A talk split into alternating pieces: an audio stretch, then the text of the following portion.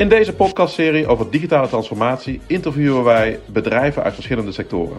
Ze delen in deze podcast hun visie, ervaring en resultaten op het gebied van digitale transformatie. Mijn naam is Bart Bernhard, uh, lector Moral Design Strategy bij Fontys Hogescholen. En bij mij aan tafel zit Paul Bessems, de voorzitter van Weeconomics Foundation. Welkom uh, Paul, hartstikke leuk uh, dat je mee wil doen aan deze podcastserie over digitale transformatie. Bedankt voor de uitnodiging, hartstikke leuk. Nou, mooi. Um, ja, om maar gelijk even met de deur in huis te vallen. Um, wij uh, leiden veel studenten op die natuurlijk in een wereld die digitaal getransformeerd is, werkzaam gaan zijn. en wat we merken is dat het begrip digitale transformatie echt een containerbegrip is, waarbij het wel lastig is om daar nou echt een grip op te krijgen van, goh, wat betekent dit nou concreet uh, voor onze nieuwe generatie studenten? En nou zag ik uh, dat jullie iets heel interessants hebben. Jullie hebben het ook over een societal transformation. En uh, ja, hoe linkt eigenlijk die societal transformation, zoals jullie dat voorzien, eigenlijk aan die digitale transformatie waar wij het over hebben? Ja. Ja, eh, leuk te zeggen, misschien was het ook een eh, slip of the tongue. Je zei, we leiden studenten op die komen werken in een, wereld, die digitaal getransformeerd is. Uh, dat laatste is dus in onze visie niet waar. Hè. Dus wat je wel ziet, is dat bedrijven zeggen wat we vroeger op papier deden, doen we nou uh, op de computer. Dat noemen we dan digitaliseren. En dat betekent eigenlijk dat je niet naar de proceskant kijkt, maar je, je maakt gewoon een ander medium ervan. En dat is precies wat transformatie niet is. Hè. Dus transformatie heeft heel nadrukkelijk het woord vorm het is een, een vormverandering. En vooral een vormverandering van de manier waarop we organiseren. En we komen uit een tijd dat uh, land, arbeid, kapitaal de belangrijkste productiefactoren waren. Daar hebben we eigenlijk instituties voor opgezet om dat goed te organiseren. Ja, daar komt nu data eigenlijk bij als vierde productiefactor. Ik doe even een aanhalingstekens, van sommige economen zeggen dat het niet zo is. Maar data kun je op een heel andere manier organiseren.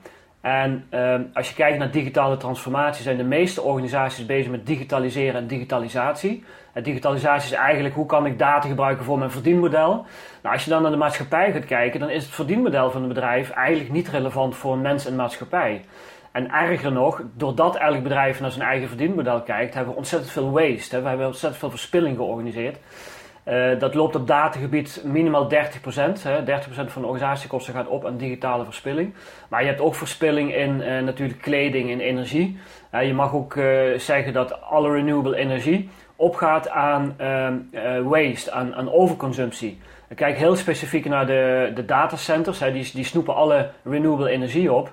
Ja, je moet veel meer gaan kijken, en dat is echt die transformatie. Hoe organiseer ik vraag en aanbod van data? En dan moet je het perspectief op het bedrijf als ideaalvorm, dat moet je loslaten. Nou, dat zien we nog heel weinig terug, ook bij studenten. Dat je eigenlijk zegt, ik redeneer niet meer vanuit het bedrijf en vanuit fysieke processen. Maar ik redeneer vanuit mensenmaatschappij. En ik ga kijken hoe ik die technologie daarvoor kan inzetten. Ja, en dan kom je op een maatschappelijke relevantie. Uh, daarom noemen we het eigenlijk meer maatschappelijke transformatie. Dus zijn eigenlijk drie elementen. Dus wij zien de toekomst die we nodig hebben als duurzaam, digitaal en decentraal. En met het decentrale karakter komen we straks misschien ook nog op terug. Want dat is eigenlijk het probleem voor de meeste bedrijven. Ja, die zijn centraal georganiseerd, terwijl de toekomst eigenlijk decentraal is. Helder. En um, ja, dat, leidt natuurlijk altijd tot een heleboel vervolgvragen als je dat zo stelt. Um, en, en dat is natuurlijk ook heel erg interessant. Um, de eerste vraag die, ik, uh, die zo in me opkomt, zeker ook als ik uh, ook naar kijk uh, naar jullie organisatie, wat jullie doen. Wat is eigenlijk de rol van organisatiewetenschappen in dit hele spectrum volgens jou? Ja, nou die, die is hartstikke belangrijk, want hey, je hebt denk ik ook geleerd eerst organiseren en dan automatiseren. Nou ja, de meeste bedrijven draaien het om. Dus als je gaat, gaat organiseren, dan komt organisatiekunde, organisatiewetenschappen om de hoek kijken. We zitten ook nadrukkelijk in een wereld waarin economen en, en, en uh, bijvoorbeeld legal mensen, als je kijkt naar de commissies, uh, commissie Borslab, de arbeidsmarkt bekijkt, zijn altijd vanuit economie en, en, en legal, nooit vanuit de designkant. En organisatiekunde kijkt heel simpel, ja, wat, wat is bijvoorbeeld het maatschappelijk probleem dat ik wil oplossen? En hoe kan organisatie daar kunde daarin helpen? En organisatiekunde zegt, ja, ik laat los in welke vorm we organiseren. Dus het hoeft niet per se met een bedrijf te gaan. En wat je eigenlijk ziet in de historisch gezien, in de manier waarop we dingen organiseren, zou je kunnen zeggen, grofweg heb je een aantal sferen gehad, het jager-verzamelaar. Nou, toen kwam technologie. De jager-verzamelaar dacht van als ik een hekje om die dieren zet, ja, dan hoef ik er niet achteraan te rennen, dan word ik productiever. wat ik vroeger in een week deed, doe ik nou in een dag, want dat dier staat er gewoon. En vervolgens kwam de, de landbouwer, dus die werd productiever omdat het paard vervangen werd door de tractor. En als je technologie goed inzet, ontstaat surplus. Dat surplus kan naar de nieuwe fase gaan. Dus de landbouw werd productiever en die mensen gingen in de fabriek werken. Vervolgens werd de fabrieksarbeider productiever, die gingen naar kantoren. Ja, en daar stopt het nou een beetje. Hè. 70% in Nederland zit achter de computer. En wat we daar ook investeren in IT-management of wat dan ook, die worden nauwelijks productiever. Dat ligt niet aan de technologie, maar dat ligt aan de niet weten wat na de kantoren komen. Nou, dan kom je op die maatschappelijke relevantie terug. we hebben ontzettend veel maatschappelijke uitdagingen in zorg, onderwijs, veiligheid, democratisering. Daar zouden we veel meer tijd in kunnen steken. En die tijd zit verborgen in niet-productief werk in kantoren. Dus die twee moeten samengaan. En moderne organisaties kunnen datatechnologie. Dat is, dat is de manier om ons productiever te maken. En we moeten heel goed nadenken wat er na de kantoren komt. En dat betekent ook voor studenten ja, niet opleiden met het idee dat je straks van 9 tot 5 naar kantoor gaat. dus dat is een, een heel belangrijke perspectiefverandering, wat onderwijs misschien wel de belangrijkste rol inspeelt, omdat jullie natuurlijk voorbereiden op het leven. Helder, ja. ja. En, en, wat ik een beetje proef ook, en uh, dat herken ik zelf ook vanuit, uh, vanuit ons onderzoek ook wel weer, is dat er een hele grote uitdaging ligt in ehm, hoe je zeg maar, maatschappelijke waarden of externe waarden kunt internaliseren. En ehm, ik, ik, vraag me eigenlijk een beetje af hoe jij daarin staat. Wat, wat wij zien is dat er eigenlijk twee aanpalende discussies in het bedrijfsleven een beetje spelen. Enerzijds de, de, design van technologie, waarbij we best wel soms moeite hebben om die maatschappelijke waarden uh, in het designproces aan de voorkant in technologie erin te stoppen. Dat zit niet helemaal in de natuur misschien wel van, van een ontwerper al meteen. En anderzijds zien we hoe bedrijven werken, meer op een organisatiekundig uh, vlak. Uh, hoe bedrijven ethisch op de een of andere manier een soort verantwoording afleggen aan, aan die maatschappelijke waarden. En dan krijg je al gauw het schimmige gebied van integrated reporting en dat soort zaken. Um, en beide werelden lijken elkaar niet helemaal te vinden. Hoe, hoe sta jij daarin, in die discussie? Ja, dat is een hele goede constatering, maar ik denk dat jij en ik en heel veel van ons merken dat we in een uh, ja, overgang zitten. Hè? Dus een, een, een trans transformatie naar een nieuwe, we noemen het de sociaal-economische orde. En een van de belangrijkste uh, aandachtspunten die we denk ook met een brede maatschappelijke dialoog moeten aangaan, is we hebben als mens de afgelopen paar honderd jaar eigenlijk drie sferen om ons heen georganiseerd om ons leven aangenamer te maken. Uh, dat is ook in een model gebracht door uh, René Gudde, die was denkend het En uh, die zegt, ja, je hebt een private, publieke en politieke sfeer die we om ons heen georganiseerd hebben. We hebben gedacht, weet je wat, we leggen er heel veel neer, zodat ons leven aangenamer wordt. Maar wat je nu ziet met de toeslagenaffaire, met datalekken, je kunt, je kunt van alles erbij halen nu, dat die instituties eigenlijk steeds meer nadelen gaan hebben dan voordelen voor de mens. Dus dat is een punt waarop wij als mens gaan nadenken, ja, wat, wat willen we daarmee met die drie sferen? En aan de andere kant, hè, dus je hebt heel veel problemen met die huidige wereld, aan de andere kant hebben wij mensen gemeenschapszin. Dat zit gewoon in ons. We zijn sociale dieren. Wij zoeken elkaar op, we kunnen samenwerken. Maar we hebben nu, en dat is heel erg nieuw, we hebben decentrale technologie. Uh, internet hadden we al, maar dat is verkeerd gebruikt. We hebben nou blockchain technologie, waarbij we mensen peer-to-peer met elkaar kunnen verbinden. Uh, daar hoeven geen instituties meer tussen te zitten. Wat je heel nadrukkelijk uh, goed moet nadenken, en dan kom ik terug waar we net het begin over hadden.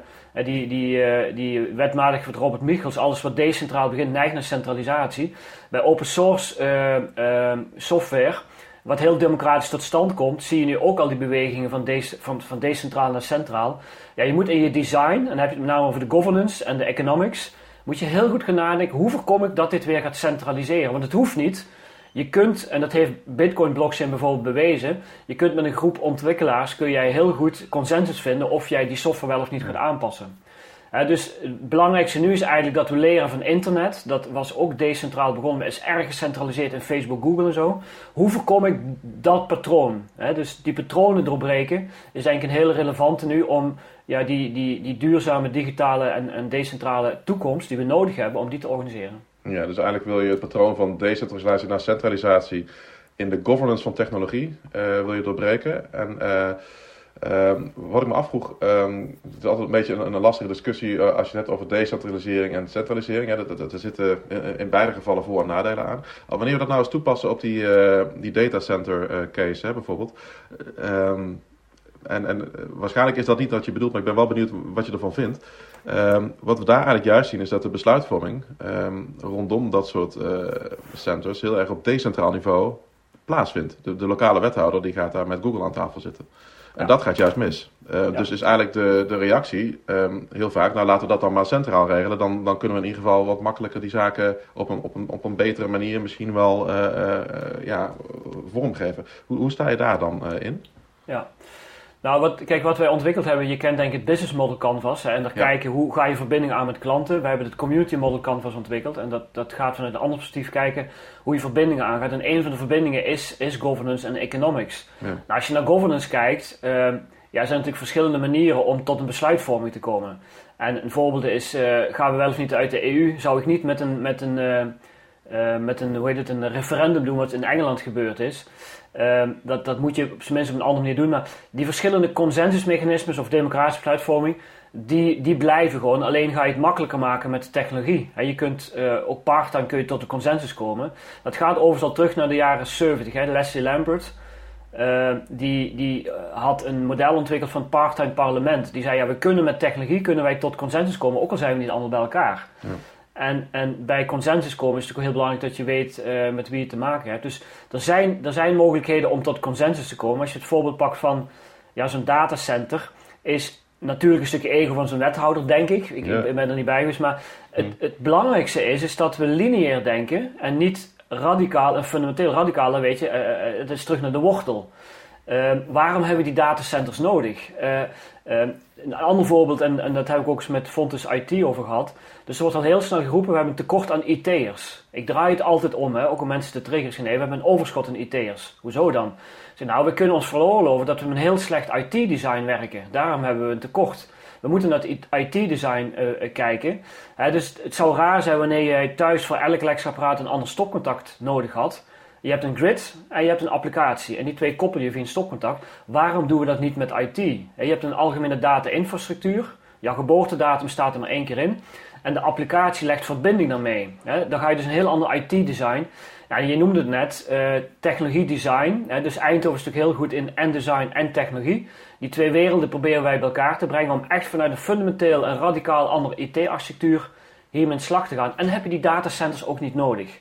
Om een voorbeeld te noemen, we werken in ons netwerk samen met Threefold. Die zegt eigenlijk heel eenvoudig: uh, Bart en Paul die hebben allemaal een computer thuis staan. Die gebruiken ze 5% van de tijd. Ja, laten we die capaciteit nuttig eh, benutten. Dus andere mensen maken gebruik van jouw computer als jij hem niet gebruikt. En voor dat gebruik krijg jij een token. Daar hoef je verder niks voor te doen. Maar je hebt die datacenters niet nodig, want er is al voldoende opslag- en verwerkingscapaciteit. dus eigenlijk de bestaande wereld anders organiseren, dus minder waste. Dat is, dat is een ander design. Ja, helder. Dus eigenlijk. Uh ben je, ben je het proces al voor. Dus je, je, gebruikt de externe maatschappelijke waarde uh, aan de voorkant van het proces. En die, die geef je eigenlijk rechtstreeks als een soort input om, uh, om na te denken over oplossingen in de brede zin van het woord. Ja. Ja. Ik word heel erg gedreven door Toyota. Dus je weet, mijn laatste mm. boek ging over de digitale lopende band. Daar heb ik heel erg gekeken naar de fysieke lopende band. En Toyota die begon al heel in het begin, toen was het nog geen automobielfabriek, maar weefgetouwen. En wat de Toyota, dat was dan de, de familie, die, die vond iets uit waardoor als een weefmachine de draad losliep, hè, dus dan, dan er was geen draad, maar dan stopte die machine automatisch. En daarmee ging die verspilling tegen. Dus in plaats van tien mensen hoefde er nog maar eentje te staan. En dat tegengaan van verspilling, dat is steeds eigenlijk onze drijfveer. En Toyota zegt, zou een eindklant bereid zijn te betalen voor jouw proces, mocht hij weten dat het proces plaatsvindt. Ja. En als je niet bereid is ervoor te betalen, dan is het eigenlijk waste, dan is het verspilling. Maar we zijn geredeneerd vanuit het verdienmodel van bedrijven. En daardoor ontstaat er heel veel verspilling. Dus ja, de, de sum of all fears, zeggen wij, is natuurlijk uh, uh, de voortdurende economische groei. En we creëren ontzettend veel uh, waste daardoor. Ja, als je dat niet bij de root vastpakt, dat heeft met datacenters te maken, met kleding, met voedsel. Ja, dan kom je nooit uit die klimaatproblemen. Dus de belangrijkste oplossing is volumereductie. En met name volumereductie in redundante dingen die we eigenlijk toch niet nodig hebben en weggooien. Ja. En dat is ongeveer 30% van het volume. Als je dat weghaalt, dan, uh, dan gaat die, die, die renewable energie ook meteen een functie krijgen. Hè? Want dan, uh, ja, dan heb je eigenlijk dubbel op. Hè? Dus, uh, dus ik denk dat je terug moet naar de roots van, van dingen. Dat is wat wij met name doen. Ja. Ja, dat is eigenlijk een beetje een, een um, ja, ik, ik, noem het maar heel oneerbiedig, een soort lean aanpak, maar dan digitaal. Is, en in de keten, van grondstof tot eindproduct. Dus we hebben een tooling Elements Cloud. Daar kun je in de keten kun je processen in kaart brengen. En als hmm. jij als bedrijf een proces wil toevoegen, moet je eerst de waarom-vraag beantwoorden. Waarom voeg je dit toe? En als je zegt, dat, ik, dat is mijn verdienmodel, ik verdien er geld en ik betaal mijn mensen ermee, dat is geen reden. Het is geen reden dat wij mensen in dienst houden om, uh, om sociale zekerheid te bieden. Ja. dus ook het organiseren van uh, werk en sociale zekerheid, dat moet je gewoon loskoppelen. En dat is nu aan elkaar gekoppeld. Dus ja, een groot deel van de mensen doet, we noemen dat redundant werk. Dat is gewoon overbodig werk, wat ze niet meer hoeven te doen. Dat zou geen probleem zijn. Als je mensen zit met name kantoren, dat zou geen probleem zijn als we geen maatschappelijke uitdaging hadden. We hebben, te, we hebben tekort in zorg, onderwijs, veiligheid. Dus daar, daar, moet, daar moet een stroming op gaan komen. En dat is ook een transformatie. Nee, dat, dat, ja, dat snap ik. Um, wat me altijd een beetje, eh, het, gevoel wat me altijd een beetje bekruipt, maar ik maak daar meestal geen vrienden mee, um, is dat um, de term lean, of, of wat, wat ook een beetje uit die Toyota-hoek komt, zeg maar, vaak vereenzelvigd wordt met ethisch. Of, of met dat is dus duurzaam. Uh, terwijl het volgens mij niet helemaal hetzelfde is. Hoe sta jij daarin? Nee, dus dat heel precies wat je zegt. Je lean, vanuit welk perspectief kijken dat? Yes. En wat de meeste bedrijven doen, en dat is gewoon echt de crux van die transformatie. Je, je moet de bestaande manier van organiseren, het bedrijf en de markt en de overheid als ideaalvorm, moet je deorganiseren. Dat moet je gaan afbouwen. Want er komt iets nieuws voor in de plaats. En als jij niet het perspectief verandert van bedrijf naar mensenmaatschappij, ja, dan is lean en mean en we weten gewoon uit de theorie uh, dat als jij lokaal optimaliseert, en dat doen bedrijven, ook ASML bijvoorbeeld, als je lokaal optimaliseert, wordt het heel suboptimaal. Mm, en mm. Plato had een heel mooi inzicht: je kunt een deel alleen genezen door het geheel te behandelen. Dus het perspectief moet naar het geheel toe gaan en je moet het bedrijf als ideaalvorm los durven laten. Anders kom je niet uit die maatschappelijke problemen. Dat is, ja, precies, dat is helder. Um, en, Oké, en dan misschien een, uh, een, een, ja, wat cruwe vraag die daar dan op, op zou volgen. Hoe kun je daar op dit moment, in de huidige situatie, zelf als organisatie een uh, in ieder geval financieel gezonde bedrijfsvoering uitkrijgen door dit juist als ambitie te hebben? Ja. Nou, kijk, gezonde bedrijfsvoering, dat, dat is dan meestal de operatie. Hè? Die, die, die wil je door laten gaan. Maar wat wij bijna altijd doen met organisaties, dus wij begeleiden organisaties en professionals bij die transformatie naar die duurzame digitale en decentrale toekomst die wij volgens hmm. ons echt nodig hebben. Nou, dat betekent vaak dat je dus parallel aan de huidige business ga je iets nieuws opbouwen. Dat is ook niet nieuw. We hebben dat met IT gedaan. Dat is vroeger lokaal, uh, dat werd ERP. Eh, we hebben het met shared service centers gedaan. Dus je bouwt iets nieuws en je gaat bestaande processen overhevelen. Uh, dus wij begeleiden bij die transformatie. En het is bijna altijd nieuwbouw. Het is ondoenlijk om de bestaande organisatie om te buigen, te veranderen naar die nieuwe wereld. Hmm. Uh, dus je kunt beter iets nieuws bouwen. En ja, dat betekent die transformatie die we doen, ja, dat begint vaak hè, van onbewust onbekwaam naar bewust onbekwaam. Mensen zijn zich niet bewust van, van, de, van het redundante werk of van de grote verspillingen. Nou, daar hebben we allerlei instrumenten voor, maar meestal beginnen we met, uh, met uh, in Eindhoven gaan we nu het Experience Lab beginnen, de TU. Uh, Fontes, uh, de, ja, die willen we er ook in gaan betrekken. Dus dan ga je eerst mensen met een simulatie en een experience ga je eigenlijk bewust maken wat data zijn. En dus we, hebben, we hebben een hele sterke oplossing, dat is data. Dus je weet ook, data is een representatie van onze menselijke wereld. We hebben er ook een wereldtaal voor, dat is wiskunde. Wij kunnen elk mm, ja, fysiek object, elk mens kunnen wij vertalen in een digital twin.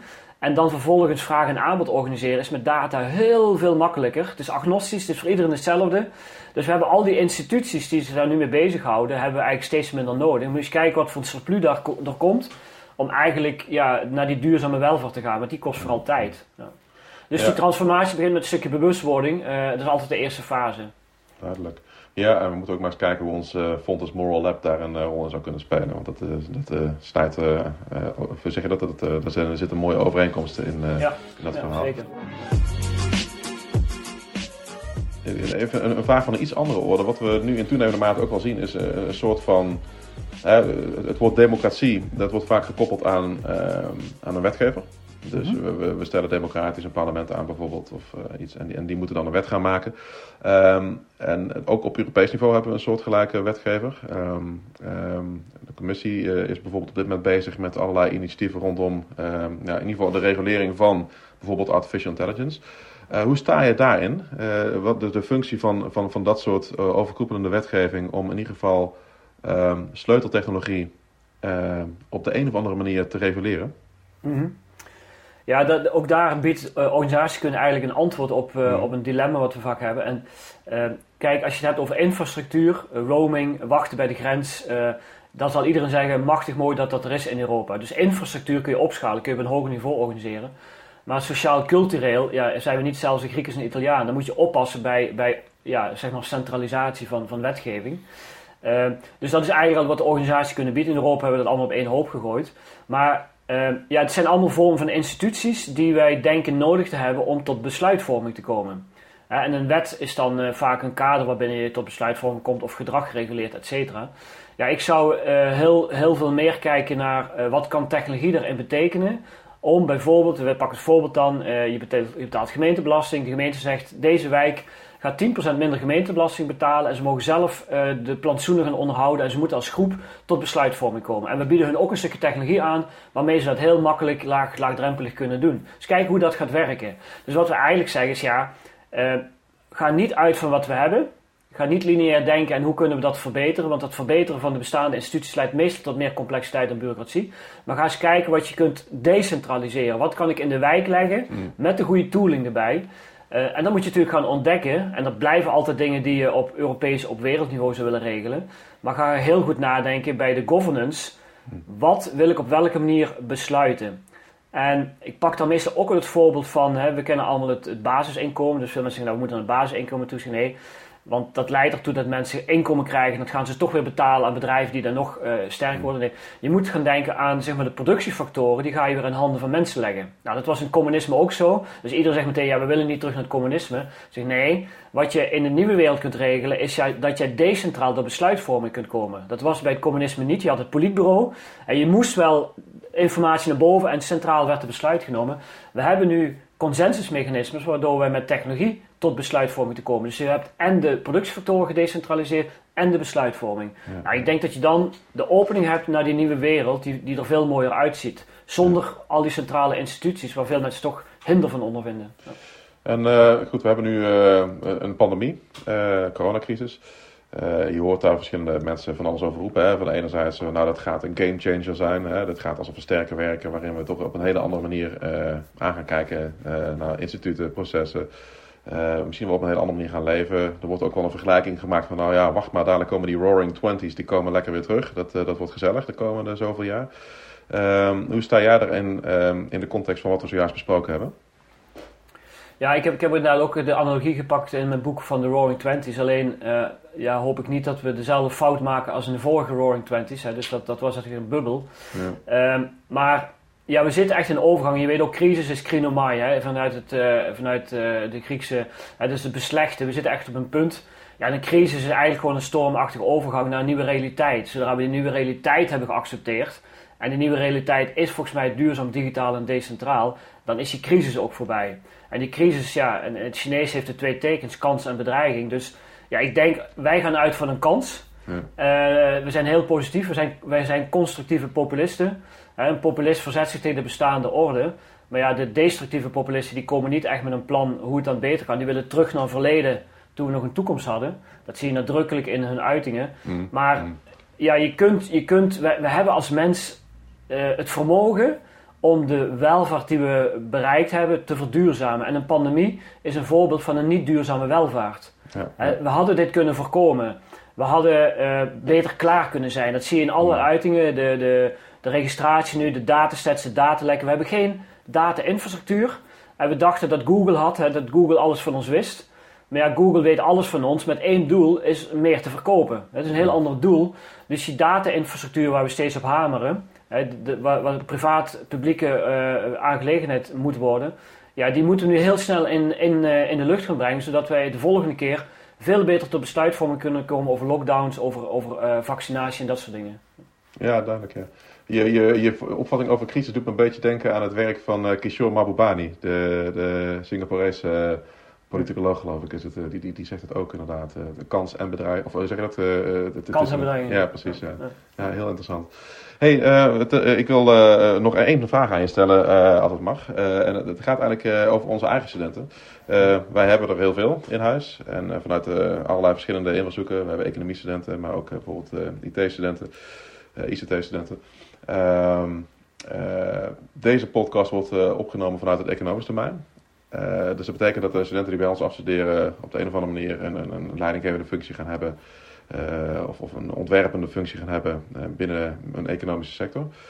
Um, wat is denk je het allerbelangrijkste wat wij ze zouden kunnen meegeven of wat we samen met ze zouden kunnen oppakken om de ja, transformatie die jij voor ogen hebt en die je ook met de Economics Foundation voor ogen hebt, om, om, om dat wat meer te, te ondersteunen, zeg maar. Ja.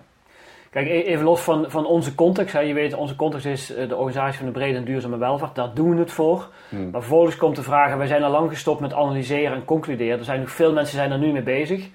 En ja, we hebben dat ook in een reeks van tien boeken beschreven. Dus we zijn echt teruggegaan naar patronen, principes, perspectiefveranderingen, filosofie, hè, je, je, Ubuntu, alles. Hè, we, zijn, ik ben omdat we zijn. We hebben heel veel uh, daarvan ingebracht. Maar even los ervan, dan komt de vraag, hoe ga je dat dan organiseren en hoe kom je daar? Ja, dan speelt die uh, organisatiekunde, die moderne organisatiekunde en datatechnologie uh, in, in onze focus en strategie een heel belangrijke rol. Ja, en daar is voor studenten heel erg belangrijk dat ze eigenlijk het perspectief veranderen wat we al net gehad hebben is, uh, laat het bedrijf als ideaal vorm los. Maar ook, ja, we komen in een tijd dat uh, informatiestromen afgeleid was van fysiek. Ik ben ook opgevoed met DAF en Philips. En informatie is altijd een afgeleide van fysiek.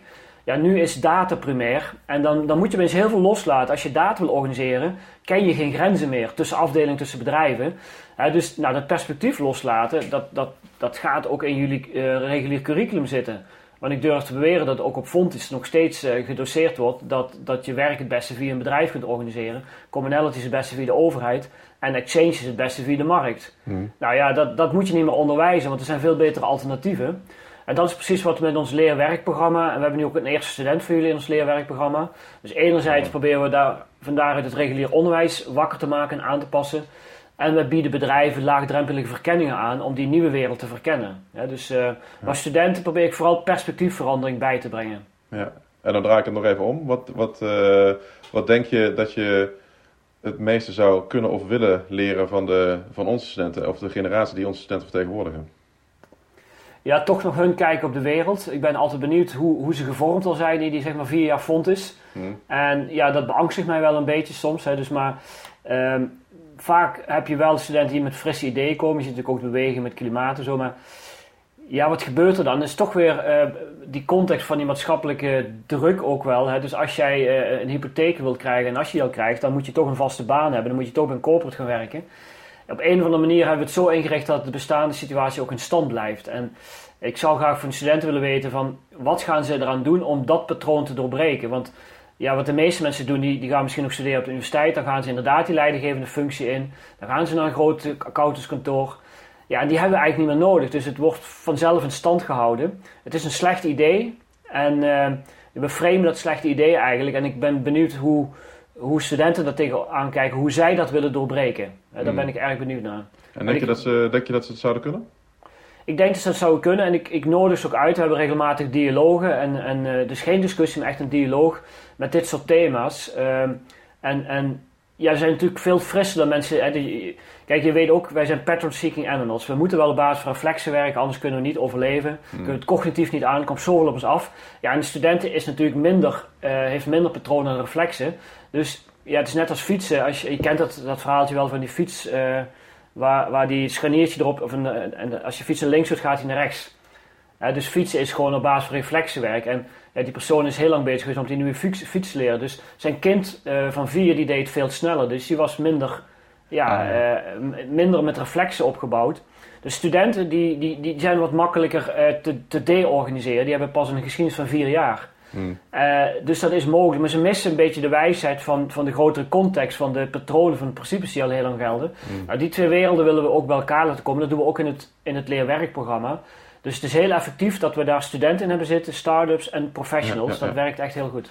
Nee, dat is wel. Ja, ik moest een beetje denken aan toen ik voor het eerst op een bakfiets ging rijden. Want dan moet je namelijk uh, juist een tegen, tegenovergestelde beweging maken als je een, een bocht omgaat in plaats van meebewegen. Dus dat is uh, herkenbaar. Hey, ja, um, hebben, reflex hebben veel voordelen, maar ook nadelen. Ik ja, precies. Vanaf. Ja. het was levensgevaarlijk, dat kan ik je wel vertellen. maar uh, nog on a more serious note. Um, het, het, klinkt net een klein beetje, maar misschien dat ik je verkeerd begrijp. Alsof vier jaar studeren misschien helemaal geen goed idee is, als ik jou zo hoor. Niet met het programma wat ze nu voorgeschoteld krijgen. En dat is niet alleen Fontis, dat, dat, dat mhm. kom ik overal tegen. En ja, er zijn een aantal, uh, uh, ja, tegenwoordig heet het bij ook Applied Sciences, hè, University. Er zijn meerdere HBO's van, van, van uh, vooral de regio hier, omdat we ook vooral in, in de regio Brabant zitten. Dus BUAS, Fontis, uh, Avans doen we veel mee. Daar komt wel bewegingen nu. We, we gaan met minors aan de slag, we hebben gastdocenten. Ja. Ehm, Ja, ja ik, ik, ik, ik zou graag een keer met een commissie of een projectgroep naar het curriculum willen kijken. En ook binnen IT, dus IT redeneert vanuit het bedrijf. Ehm, ja, daar, daar, begint het eigenlijk al mee, de ellende. En ja, dat betekent dat je ook heel goed naar je reguliere curriculum moet kijken. En ik daag ook uh, hogeschooluniversiteiten uit om dat met ons samen te doen. En dan hoeven ze niet meteen helemaal om te gooien, maar ja, begin met een minor, stuur studenten naar het leerwerkprogramma. Dan komen we er wel hoor, dat kan stap voor stap. En ja, dus de transitie waar we in zitten. Hè, dus er zijn natuurlijk nog heel veel weerstanden. Kijk, als jij docent bent en je hebt al 30 jaar dat verhaal verteld, ga je niet meer zo snel om, zou ik maar zeggen. Nou, ik zie, ik zie ook wel een frisse wind inderdaad. Ook bij mijn eigen organisatie, ook, ook elders inderdaad. Hè, bijvoorbeeld, we hebben nu een hybride lesomgeving, digitale transformatie die we opzetten, waarbij we juist inderdaad die deur heel erg open gooien. Ja. Ehm, en, en dat gaat soms heel makkelijk en soms is het lastig om het vorm te geven. Ja. Uh, dus nou ja, goed. Uh, de interactie is in ieder geval belangrijk. En uh, laten we die vooral vasthouden. Ik denk dat dat heel nee, maar ik, ja, ik ga misschien een beetje kort door de bocht. Ik zet het scherp aan. Maar ik, ik daag nee, mensen uit vanuit een positieve benadering. Juist, om, om, dit op te pakken. Want het begint, het paspoort is, of het onderwijs is natuurlijk het paspoort naar een toekomst die we nodig hebben. Dus mm. als we dat bij jullie al niet weten om te turnen. Ja, dan blijf je mensen afleveren. En dan blijft de markt voor verandermanagement bloeien. Mm. Uh, dus, dus dat is wel een uitdaging, hoop ik, die Fontes ook wel oppakt. En uh, laatste keer in het Experience Lab komen, jullie hebben dat ook. En dan, dan ontdekken ze het zelf wel, wat, wat die nieuwe wereld eigenlijk inhoudt. Ja. Leuk. Nou, we kijken in ieder geval erg naar uit. Ja. Dus uh, dat is mooi. Hey, ik, uh, ik vond het een heel inspirerend gesprek, Paul. Leuk om je ook op deze manier zo wat beter te leren kennen. Ja, dat is wederzijds. Ik denk ook dat, dat deze podcast ook heel erg interessant kan zijn voor onze studenten, collega's. en misschien ook wel de, de externe van het werkveld. Dus ik wil je hartelijk bedanken voor een, voor een mooi gesprek. Ja, hey, graag gedaan en ik zie je snel weer. Dankjewel.